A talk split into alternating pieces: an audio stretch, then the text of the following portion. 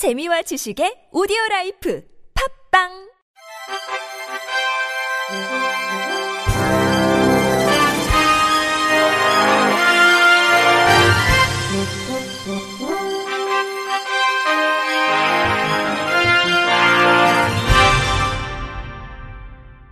청취자 여러분 안녕하십니까? 12월 26일 수요일 KBIC 뉴스입니다.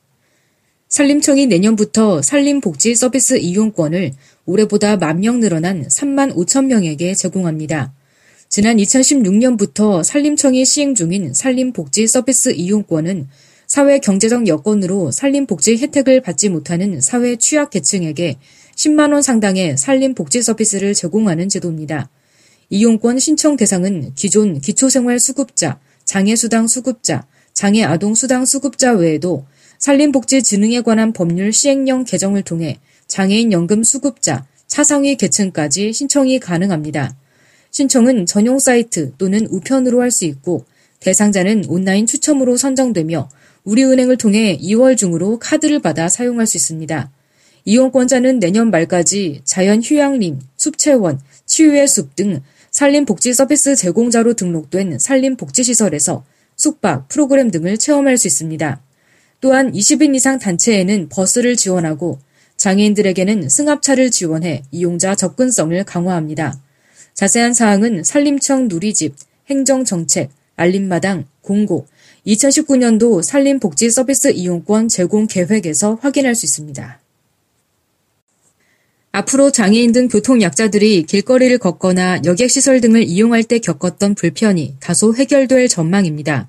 국민권익위원회는 도로와 여객시설에 설치된 점자 블록 등 교통약자 이동 편의 개선 방안을 마련해 국토교통부 등 8개 광역자치단체, 한국철도시설공사 등 11개 공증유관 단체에 각각 제도 개선을 권고했습니다.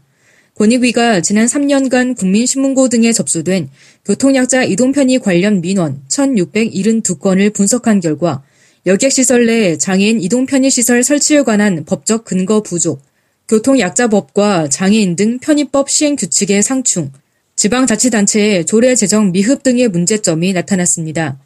권익위는 8개 광역자치단체의 도로와 257개 여객시설 지점에 대해 장애인 단체를 비롯해 관계기관 합동으로 실태 조사를 벌인 뒤 간담회 등을 거쳐 이용자 중심의 개선안을 마련했습니다. 국토부에는 교통약자의 이동편의 증진법에 연안항 여객시설의 이동편의 시설을 설치하고 관리할 수 있는 조항을 담을 것을 권고했습니다. 아울러 복지시설 건축 시 지형적 특성이 있는 경우 도로관리청 등 관계기관과 협력 방안을 마련할 수 있도록 가이드라인을 갖추도록 요구했습니다. 권근상 권익위 고충처리 국장은 이번에 마련한 교통약자 이동 편의 개선 방안은 국가가 사회적 약자에게 책임을 다해야 하고 그 책임은 국민의 눈높이에 맞아야 한다며 생활 전반에서 발생하는 국민의 불편을 적극 해소해 나가겠다고 말했습니다. 국립국어원이 한국수화언어법에 따른 한국수어교원 2급 자격 심사에 합격한 35명에게 합격증을 배부했습니다. 한국수어교원 자격은 문화체육관광부 장관이 한국 수어를 가르치는 사람에게 부여하는 국가 자격으로 이번에 처음 자격 취득자가 탄생했습니다. 한국 수어 교원 자격 2급은 대학이나 대학원에서 한국 수어 교육을 전공해 전문 학사 이상을 취득한 사람, 한국 수어 교원 양성 과정을 이수한 사람으로서 3년 이상 300시간 이상의 한국 수어 교육 경력이 있는 사람 등에게 부여됩니다. 1급은 2급 취득 후 한국 수어 수업이 개설된 기관에서 3년 이상 근무하면서 300시간 이상 교육 경력 등을 쌓은 후에 소정의 승급 심사를 통과해야 취득할 수 있습니다. 국립국어원은 이번에 교원 자격자가 배출됨에 따라 앞으로 한국 수어 교육이 좀 더 체계적이고 전문적으로 이루어질 수 있는 초석이 마련됐다고 기대감을 나타냈습니다. 이어 외국인을 위한 한국어 교원 자격 제도가 한국어 교육의 수준을 끌어올렸던 것처럼 한국 수어 교원 자격 제도가 한국 수어 교육의 수준을 한 단계 끌어올리고 나아가 수어 교육의 활성화에 이바지할 수 있을 것이라고 덧붙였습니다. 지역의 이웃사랑이 다시 장애 아동들을 위한 후원으로 이어졌습니다. 근로복지공단 경기요양병원 부설, 경기케어센터에서 생활 중인 산업재해 중증장애인들은 지난 21일 화성시청 아동보육과에서 관내 드림스타트 장애 아동을 위한 후원금 240만 원을 전달했습니다. 이번 후원금은 경기 케어센터 중증장애인 95명이 화성시의 여성 기업인 협의회로부터 후원받은 재료비를 바탕으로 직접 일일 카페를 열고 얻은 수익금으로 장애 아동들을 위해 다시 후원했습니다. 경기 케어센터 장애인들을 대표해 나온 임춘균 씨는 작지만 뜻깊은 후원을 하게 돼 매우 기쁘고 아이들이 희망을 갖고 꿈을 펼칠 수 있기를 바란다고 말했습니다. 화성시 드림스타트는 올 연말 중으로 중증 장애아동 가정에 후원금을 전달할 계획입니다. 충청남도 장애인체육회는 장애인 체육 활성화를 위한 거점형 학교 체육시설로 천안 삼거리 초등학교를 지정했습니다. 지난해 11월 논산 반월초, 올해 1월 태안 화동초, 3월 송암초, 9월 금산 산업고가 거점형 학교 체육시설로 지정된 데 이어 다섯 번째입니다. 충청남도 장애인체육회는 생활체육 지원사업 예산을 지원하고 천안시 장애인체육회는 지도자 배치를 통해 삼거리초를 거점으로 지역 내 장애인 누구나 체육관 사용에 제약 없이 건강한 체육 활동을 즐길 수 있도록 제공됩니다.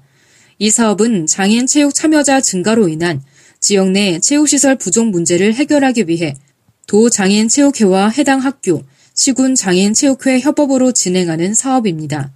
박노철 충청남도 장애인 체육회 사무처장은 학교 체육시설뿐만 아니라 공공 및 민간 체육시설까지 확대해 장애인 체육 당사자들의 체육활동 참여 기회가 확대되기를 바란다고 말했습니다. 순창군 장애인연합회가 장애 극복 사례 첫 모음집 아름다운 사람들의 아름다운 이야기를 발행했습니다.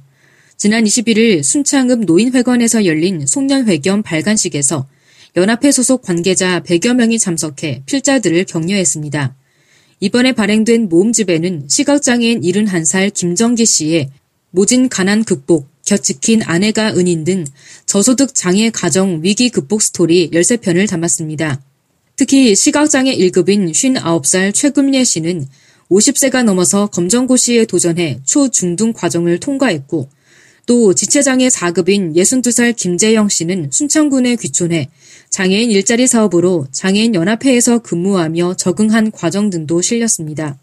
순창군 관계자는 이번에 발간한 장애 극복 사례 모음집을 읍면사무소, 장애인 단체, 장애인 지역사회 재활시설, 장애인 거주시설 및 관련 기관 등에 배부해 위기에 처한 장애인 가구의 경험을 공유하겠다며 희망을 전하기 위한 지침서 역할을 할 것으로 기대한다고 말했습니다.